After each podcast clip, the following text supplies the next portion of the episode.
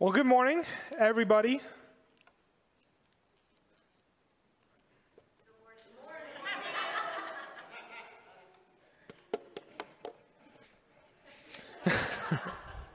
Good morning, everybody. Okay, that was good. There we go. Okay. So, we are continuing today with our study in Matthew. We are Matthew 18 today, which consists of five different stories. The first off being the disciples asking Jesus, Who's the greatest in the kingdom of heaven? Second one being the result of those who caused Jesus' people to stumble. The third being the parable of the wandering sheep. The fourth, dealing with sin and discipline in the church. And the fifth, the parable of the unmerciful servant. So, we have lots to cover. Good thing you guys don't have to be anywhere after this because it's going to take a minute. Um, I've titled today's sermon, uh, Stay Humble. This is a older term. I remember hearing this growing up as a wee child. Um, stay humble, stay alive. That's what my teacher said to me pretty often. Or stay awake, not stay alive. I was always alive. Stay awake. Yeah, but before we get started, let's pray. So, right heads with me, please. Dear Lord, we thank you for today. We thank you that you brought us all here today. Lord, I pray that your spirit rests on us. Lord, we pray that you, God, just open our hearts to hear what you have to say to us. And God, open our minds to take action to what you're calling us to do. Lord, I pray that you just use me, God, and fill me with your spirit. Hide me behind your cross, Jesus. I just want to speak your words. God, we give this time to you. Help us to glorify you, to love you, and to turn you with everything we have. In Jesus' name, amen. So, what is setting up this next stage after we're coming off of chapter 17, which Jesus on the mountain transfigured down to when he was in the temple uh, with the temple tax? Now we're entering kind of where they are into time of teaching. Jesus is telling stories, talking with the disciples, teaching them kind of what to do when he dies. Because, spoiler alert, Jesus is about to die. It's coming up soon. We got two weeks left in the calendar year until Jesus' death. And so he's preparing the disciples and showing them examples, telling them what to do for when he dies. And he starts off this chapter by giving them the parable, or I guess the, the teaching of um, who's the greatest and kingdom of heaven. So the disciples come up to Jesus and ask, Who then is the greatest and kingdom of heaven? He called a little child to him and placed the child among them. And he said, Truly I tell you, unless you change and become like little children, you will never enter the kingdom of heaven. Therefore, whoever takes the lowly position of a child is the greatest in the kingdom of heaven. And whoever welcomes one such child in my name welcomes me. So it's super interesting because it starts off with the disciples saying, who's, who's the best in the kingdom of heaven? Who's the best? I can picture the disciples saying, Who's the best? Is it me or is it Andrew? You know, me or him? Because, you know, we were the chosen one. So who's the best in kingdom of heaven of us? And Jesus says, it's not about that. The grace in kingdom of heaven is the one who becomes like a child. That's what we're going to focus on. Truly, I tell you, Jesus says, unless you change and become like little children, you will never enter the kingdom of heaven. Therefore, whoever takes the lowly position, of a chi- lowly position of a child is the greatest in the kingdom of heaven. It's interesting that he uses a child here. Um, I'm not a parent. I'm, I know there are people in here who are parents. My mom's a parent, she's here. And children need parents, right? I don't know if you've ever done this, hopefully not. Have you ever taken a child, smaller child, put him in the woods, said, okay, I'll be back in five days, and left? You come back in five days, the child's probably not there or alive.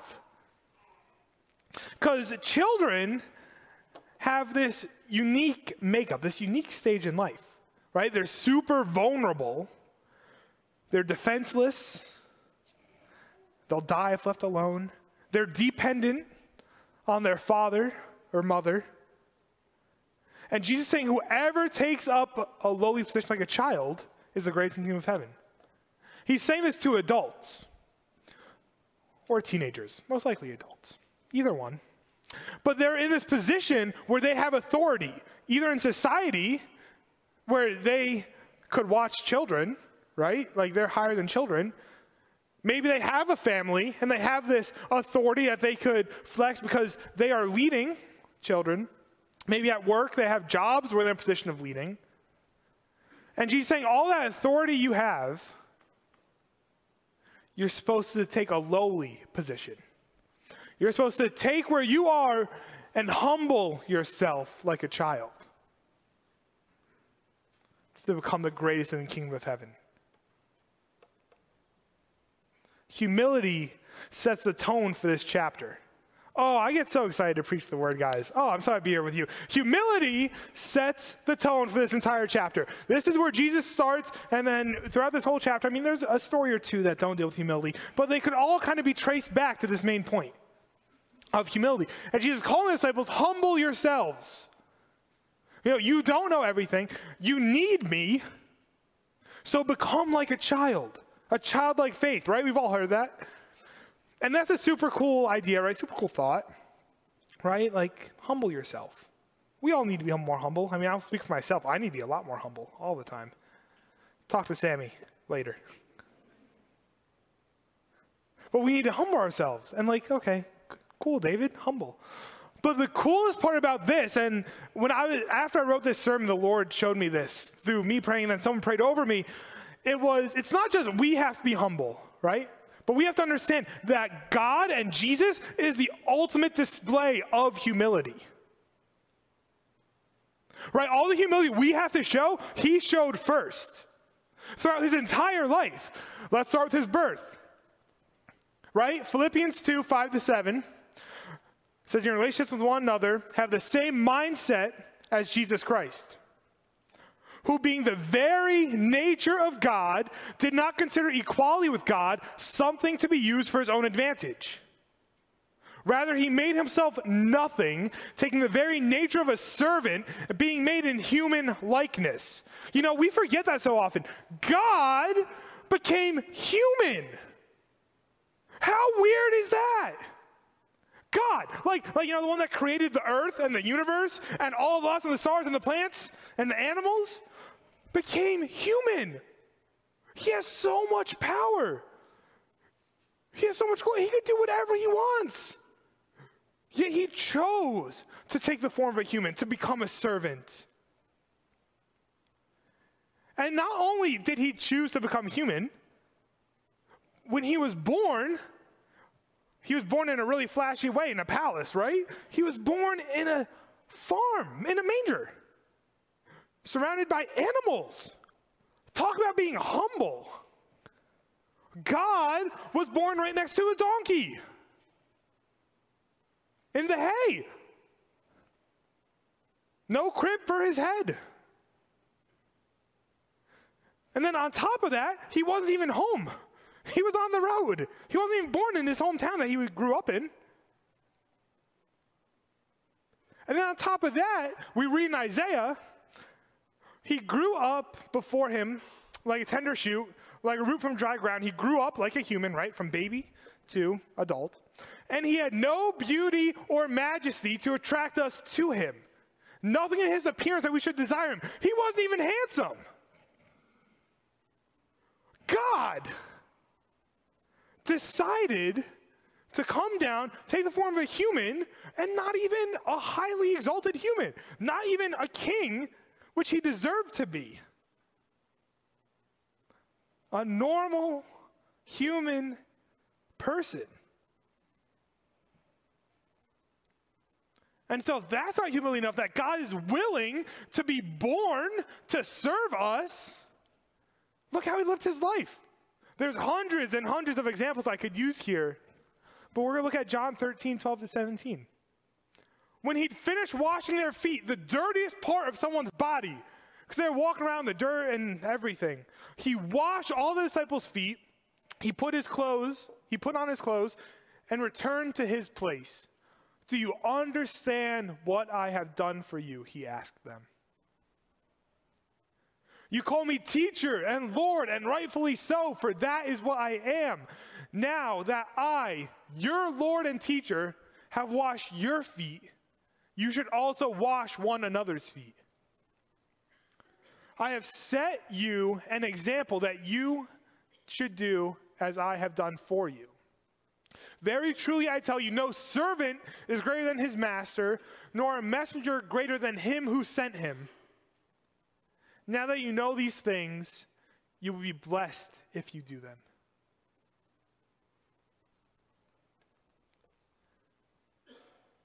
He washed their feet. He came to serve as an example. He came as the lowest of the low. As he lived, didn't strive for status, continued to put himself at the bottom to serve. The humility of Christ. We continue on his birth, his life, his death. We're going to be talking about it more in two weeks. Continuing in Philippians 2, this is just the end of the paragraph that we read for his birth. It says, And being found in appearance as a man, he humbled himself by becoming obedient to death, even death on a cross. Therefore, God exalted him to the highest place and gave him the name that is above every name that at the name of Jesus every knee should bow in heaven and on earth and under the earth, and every tongue acknowledge that Jesus Christ is Lord to the glory of God the Father. All because he was obedient, even to the point of death. So we're going to look at his death more in two weeks, but how did he die? On the cross, a criminal's death, even death on a cross. Like, not only did he die, Paul is stressing, but he even died on a cross. He even died the way criminals died. And he wasn't special when he died on the cross because there were two criminals right next to him, too.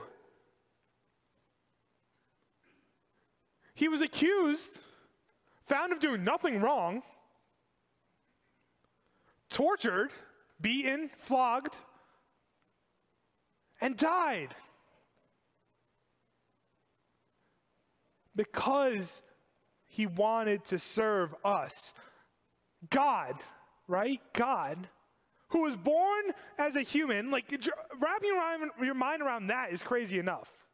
That God decided to become human. But then that human God, who could have had a hundred angels come and save him from that cross, died. Why? To serve. How much humility is that? you know, a lot of us have a hard time embarrassing ourselves in public.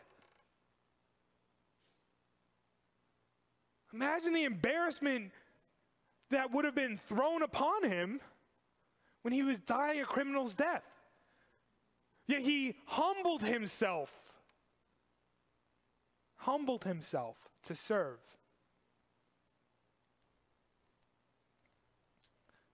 Then we continue his birth, his life, his death to now. We're about to read uh, Matthew 6, 9 and 13, the Lord's Prayer. Um, I'm going to ask you to read it with me. Read it in whatever form the thy, the you, sin, transgression, debt, whatever. Uh, read it in whatever form you memorize, or you can read it on the screen. But let's say it together Our Father, who art in heaven, hallowed be thy name. Thy kingdom come, thy will be done, on earth as is in heaven. Give us this day our daily bread, and forgive us our sins as we forgive those who sin against us. And lead us not to temptation, but deliver us from evil. For thine is the kingdom, and the power, and the glory forever. Amen. You realize when we say this prayer, and when we pray in general, you know, thy kingdom come, thy will be done on earth as is in heaven when we pray, we ask God, hey, come, heal us, fill us, use us, whatever. That's continually asking God, hey, we know where you belong. Thy kingdom come. That's heaven. Come here. Humble yourself and come reside with us. And he gave us this promise that he's never going to leave nor forsake us to the Holy Spirit. We have the Holy Spirit living inside of us. The Spirit that enables us to keep going when we feel like we can't go anymore. The Spirit that enables us to heal, to know Him. But if the Holy Spirit is God, then belongs in heaven, right? He belongs in heaven. Because that's where God belongs. God belongs in a place where there's thousands and thousands of angels worshiping, saying, Holy, holy, holy are you, Lord God Almighty, who was and is and is to come. Because that's how good He is, but He continues to show up in our lives.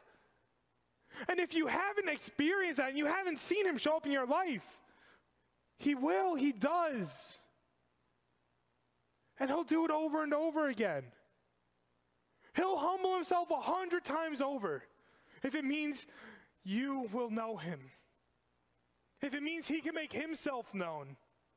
If it means he can serve and love.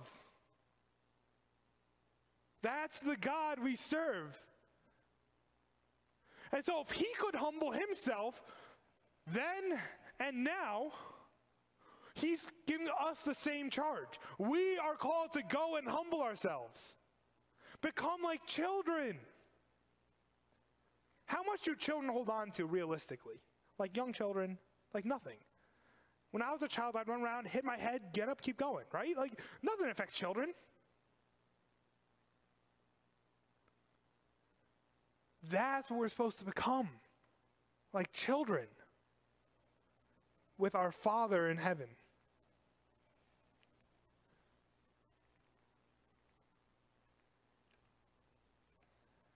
He doesn't have to be with us, but He chooses to be with us.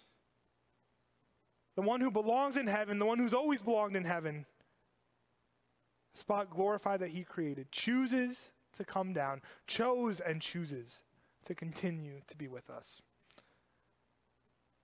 All right, if I had another half hour, we could do it on this, but I don't, so we're going to keep moving. Matthew 18, 12. So we're skipping the story of the stumbling block um, where uh, Jesus says, Those who cause my children, uh, now he's referring to children not as children, but as his disciples, his children, um, to stumble. It's better for them to have a millstone tied around their neck and then thrown into the water. Um, it's better for you to cut out, cut out your eye or cut off your hand and enter into heaven without an eye or hand than to face the punishment that our Father has for those who cause others to stumble. Then we jump into this. Jesus telling this parable right after that. What do you think?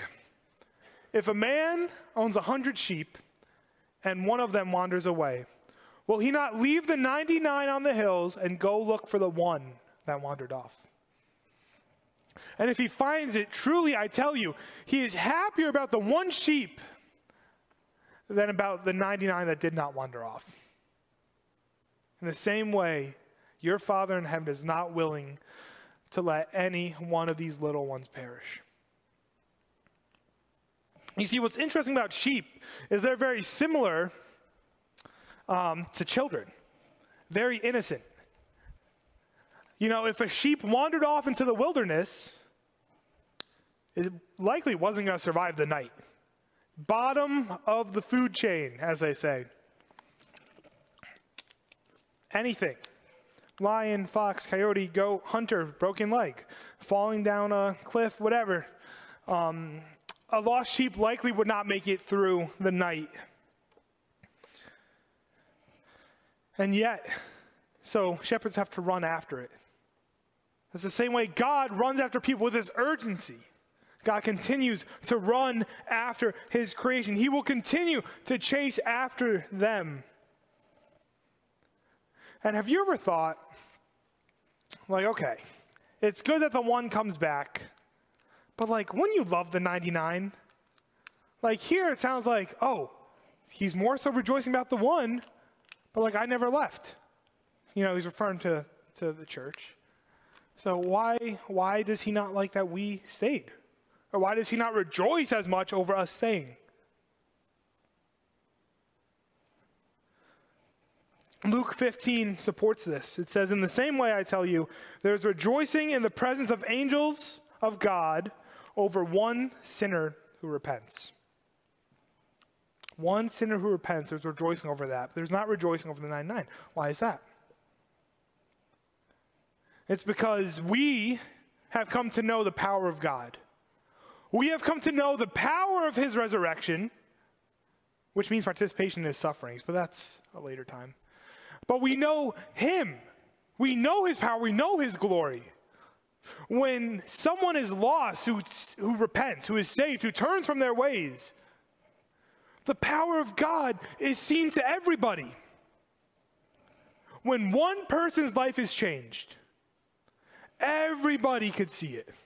Those who are Christian, those who aren't Christian, the power of God is on display in that person's life. The power of God has touched them so much that they have returned. And there is a party up in heaven, as I like to say. Imagine all the angels singing and dancing and rejoicing because one soul, one person got to know the Lord. That is the will of our Father, who is not willing to let any of these little ones perish. You know, this verse, not willing to let any of the little ones perish, shows up similar in 2 Peter. It says, But do not forget this one thing, dear friends. With the Lord, a day is like a thousand years, and thousand years like a day. We all remember that verse, I'm sure. The Lord is not slow in keeping his promise, as some understand slowness. Instead, he is patient with you, not wanting anyone to perish, but everyone to come to repentance. That's twice now. You know, there aren't many places in the Bible where it says the will of God. God is not willing to let any one of these little ones perish. It's His will, it's His desire to not let any of these little ones perish. Aren't many places in the Bible that say this is His will? And when I was reading that, I was thinking, what's our will? Because our will should be the same as our Father's will, right? As God in heaven. This God who wills for no one to be lost. And yet, for me, it's so easy to think, oh, I'm here to more so disciple them, you know? Or, oh, I'm at the grocery store to get my groceries and go home and cook this meal. Or, oh, I'm running out to wherever to do one thing. I'm going to the pet store to wash my dog because he really needs a bath. He does really need a bath. And I just want to get him bathed and get him home. Right? My will is to do like what I'm trying to do. You know, I'm trying to get things done. I'm trying to move, I'm trying to get quick. In and out. But the will of our Father is for everyone to know Christ. There's a man um, at my home church, fantastic man, uh, great preacher, evangelist, person who he went to Dunkin' every day, all the time. If you're if you live in New England, you go Dunkin' every day, and if you don't, you're not from New England. So that's kind of the preset of this story. And so I remember one day I went out to Dunkin' with him. We got coffee, and uh, he said to the girl counter, "Hey, I'm praying for you." She said, uh, "Thanks." Um, I don't know if she called him Grant or Russ or which which name he used, but hey, I'm praying for you. She said, "Thanks." So we sat down, like, "Hey, it's really cool that um, you offered to pray for, or that you pray for you know, this lady. He said, I come in here every day at the same time. For six months, I came in here every day. And I've told her I was praying for and I have been praying for her every day for six months. After about four months, she said, Hey, why are you always praying for me? He said, Because I love you. That's what he always says. Because I love you. She goes, What does it mean? What do, you, what do you mean you love me? He got to share the gospel with her. And now, I don't know if she was saved at that point, but, but she would ask him for prayer. She said, Hey, can you pray for me now for this, for this, for that? And there were, there were actually two girls at the coffee shop. The one wasn't there that day. But he would always go every day and talk to these two girls at Dunkin' Donuts who worked there. That was my best interpretation of someone whose will it is to not let anyone perish. He went to Dunkin'. He said, This Dunkin', if it's the Lord's will for them not to perish, it's going to be my will too. And I'm going to talk to them because it's the Lord's will. And he'd do that everywhere. I mean, he was just a, he is just a fantastic guy, but the will of the Lord. How often do we take up that mindset? Take up that mindset of, Lord, I'm giving you my will. And I want what you want, not what I want. Oof, that's a tough prayer. Lord, less of me and more of you in my life. That's so hard. Because we want to hold on so much. But then it comes into play humbling. How humble do you have to be to give your whole life to someone? I was praying, um, I guess this past week sometime. I said, Lord, I just want to give you everything. So I started listening off. All right, Lord, I'm giving you my job. I'm giving you my house. I'm giving you my dog. I'm giving you my relationship. I'm giving you everything. So I, I started listing things off. And I started listing off. I'm like, oh, this hurts. Because I hold on to that, right? Like my cares my worries defined who I was. Like Dave loves the Patriots. So when Patriots make a good signing, Dave's gonna go talk about the Patriots. But when I surrender that to God, I'm saying, Lord, your will, your desire is greater than mine. I'm to humble myself before the Lord, who humbled himself to die for me, and say, Lord, take it. God, take everything. God, even if it means less of me and less of my desires, less of my thoughts, I'm okay with that. Oh, that's so hard to pray.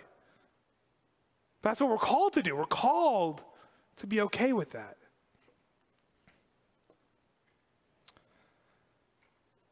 Moving on to the next part. Uh, next in Matthew 18 is church discipline. Um, when I first told Sammy I'm preaching on Matthew 18, she goes, The church discipline chapter. I said, No. church discipline is like five verses in this chapter. but this is what this chapter has been known as Matthew 18 how to deal with believers who you are differing with, who you have agreements or arguments with, or who you see sinning, how to deal with sin in the church. And so I'm just going to summarize it for you. I'm not really going to read it all. Um, so basically, how it goes is if you have a problem with one believer, so I use Sammy as an example. Last time I used Sammy as an example again. Like if I have a problem with Sammy, right? Whether it's a sin issue or a different issue, like you, sh- you really shouldn't be treating that person that way. I'll go up to Sammy, excuse me, and say, Sammy, you shouldn't be doing that. And I feel this way because of this and this, this. And then she'll have the chance to change. And if she doesn't, then I'll take one of my friends and we'll go. I'm like, Sammy, hey, we see this in your life and we think it needs to change. And if she still doesn't change, then I say, okay, Sammy, come on up. Put in front of the church. Sammy, we see this problem in your life. And we think you need to change. And then if she still says no, um, you treat them as you would a pagan or tax collector or an unbeliever. Um, is how it's said. So it's important to note that this doesn't mean necessarily the church building, but it's a faith community. So it could be a small group, a large group, whatever but treat them as an unbeliever. Treat them as a pagan or tax collector. Maybe even a little worse than unbelievers, right? And so this is calling the accused to humble themselves. This is calling the person who's accused of doing the wrong to say, I am wrong, and I see that, and I'm going to change. And it's very easy to leave it at that. That's why I've left it ever since I've known the passage, right? Like, yeah, accused, you better change. But it's also a call to the accusers once they leave the church. The accusers need to love. Because if we treat them like a pagan or tax collector, how do you treat unbelievers? I'm sure you don't give unbelievers the cold shoulder. I'm sure you don't give unbelievers the, I'm never going to talk to you again, never come in my church building again. But you show them love. You show them compassion. They become your mission field. So when someone in the church slips away like that due to sin or other issues, we as a church aren't called to say, get out good, stay away. It's they're now unbelievable. They're now our mission field. hey, listen, here's truth and here's love. And I want to show you all the love that I'm showing everybody else because that's what God called me to. And I want to bring you back to truth. I want to bring you back to where you belong because the will of God is for everyone to be saved. And if that's my will, I'm going to love you and I'm going to talk to you and I'm going to try to get you back there. That's my biggest takeaway from the church discipline section. We got to keep rolling. Uh, Matthew 18, verse 21, 22. So after that, Jesus then is asked this question Lord, how many times shall I forgive my brother or sister who sins against me? Up to seven times, Peter asked this. You know, seven times, I think Peter thought he was probably being generous because the average rabbi would say three. So, average teacher would say three in this time period. Three times you forgive. It's like, if I really didn't like what someone was doing, oh, I'll forgive you this time, just change it next time. Forgive you this time, forgive you this time. And then, okay, you're done. You're out of my life, you're done. So Peter goes seven times. So much more than three, more than double. The number of perfection in the Bible, right? The Lord created the world in seven days. So seven times, right? And Jesus' response is, I tell you, not seven times, but 77 times. Or infinite. It's not really about the number. You know, 77, or some say seven times seven, that's 49, but still. It's not just a number, it's astronomically more. Forgive and forgive and forgive and forgive until you can only forgive again. That's what Jesus did with his death on the cross. Is his blood already paid for all the sins we've committed or are going to commit. And he's going to forgive. He's going to forgive. He's going to forgive. As long as we keep turning to him, he's going to forgive. And we are called to the same thing to forgive. And then he gives this illustration. He said, Therefore, the kingdom of heaven is like a king who wants to settle accounts with his servants. As he began the settlement, a man who owed him 10,000 bags of gold was brought to him. Since he was not able to pay, the master ordered that he and his wife and his children and all he had be sold to repay the debt. At this, the servant fell on his knees before him. Be patient with me, he begged. I will pay back everything. How much is everything? How much is 10, 10 right, 10,000 bags? Is that what it says? 10,000 bags of gold?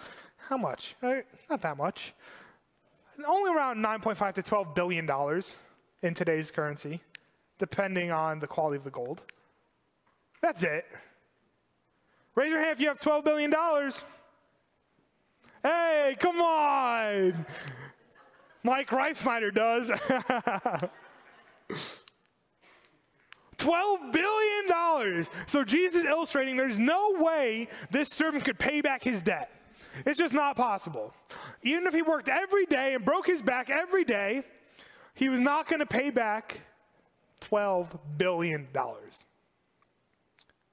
Which makes what this says all the more powerful. The servant's master took pity on him and canceled his debt and let him go. But when the servant went out, he found one of his fellow servants who owed him a hundred silver coins. It's a hundred days' wages, um, hundred drachmae. He grabbed him and began to choke him. Pay back what you owe me, he demanded. His fellow servants fell to his knees and begged, Be patient with me. I will pay it back. Same words he said. But he refused. Instead, he went off and had the man thrown into prison until his debt could be repaid. The parable of the unmerciful servant. You know, what comes to mind is the golden rule, right? Do unto others what you would have done to you. He asked for mercy from his master. For a debt he could not repay, his master granted him that mercy. And he went around, he took that freedom that was given, because he could have been thrown to prison, to do the exact opposite that was done to him. Then the master called the servant in. You wicked servant, he said. I canceled all that debt of yours because you begged me to. Shouldn't you have shown mercy on your fellow servant just, had, just as I had you? In anger, his master handed him over to the jailers to be tortured until he should repay his debt. This is how my heavenly Father will, t- will treat each of you unless you forgive your brother or sister from your heart. From your heart. See, mercy, forgiveness, isn't just something done with the mind, but from the heart. And giving mercy is inherently showing humility, right? Like he deserved $12 billion. 9.5 to $12 billion. He deserved it. But he was saying, no, no, no. I know what I deserve, and I'm going to say, you can go free. He humbled himself. For this person to then go around and use what his master gave him, this freedom, to not be humble. He turned around and he used it for his good, for what he wanted to do, for what he wanted, what he thought he was owed. Isn't that such a crazy thing, right? Like, he owed billions of dollars, but then turned around and he felt like he was owed something. You know, in Jesus, we owe so much. The penalty for our sin is so much. Yet Jesus canceled it out. And yet, at times, we could walk around as if we deserve stuff. At times, we could walk around saying, like, oh, God, why'd you choose me to do this? Like, I deserve better. Or, God, I deserve that house that he has or she has. Right? I, I'm better than them. I deserve that. It's so easy to get caught up in what we think we deserve. But then you look at Jesus, who deserved everything and got nothing but death. Which leads us to our question where are we humble? How humble are we? And then the prayer that I've been praying this past week, and I'll encourage you to also pray, is God, make me like a child or make us like children. I realize I mistyped that. But God, make us like children. Make us so that we don't rely on anything else but our Father. That we need you more than we need ourselves. Because without you, I'm like a floppy fish. Like, have you ever seen a like a child, like particularly like a young child, like around one, you just put them in the middle of the room, they're just like flopping around, like trying to crawl, they can't crawl yet. It's like, what are you doing? And it's so innocent. So cute and beautiful, but also like, what are you doing, bud? You know? I feel like that's how the Lord looks at us.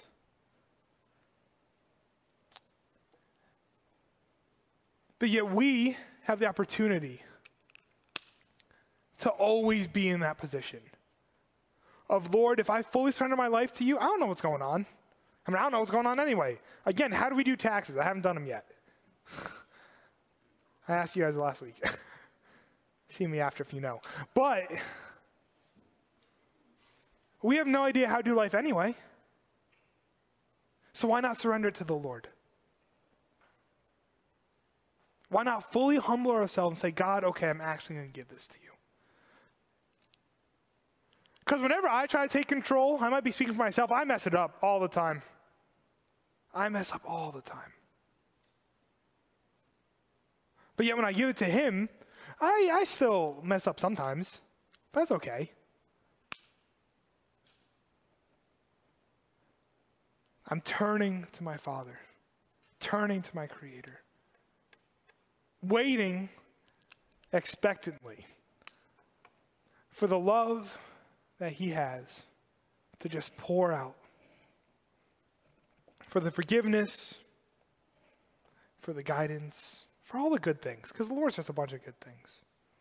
For all the good things He has to come to me. So, what's your response? Where are you humble? How are you humble? Do you want to be like a child? Can you be like a child? Will you seek to be like a child? With that, I'll have the worship team come back up. And we are going to close by singing the song Evidence.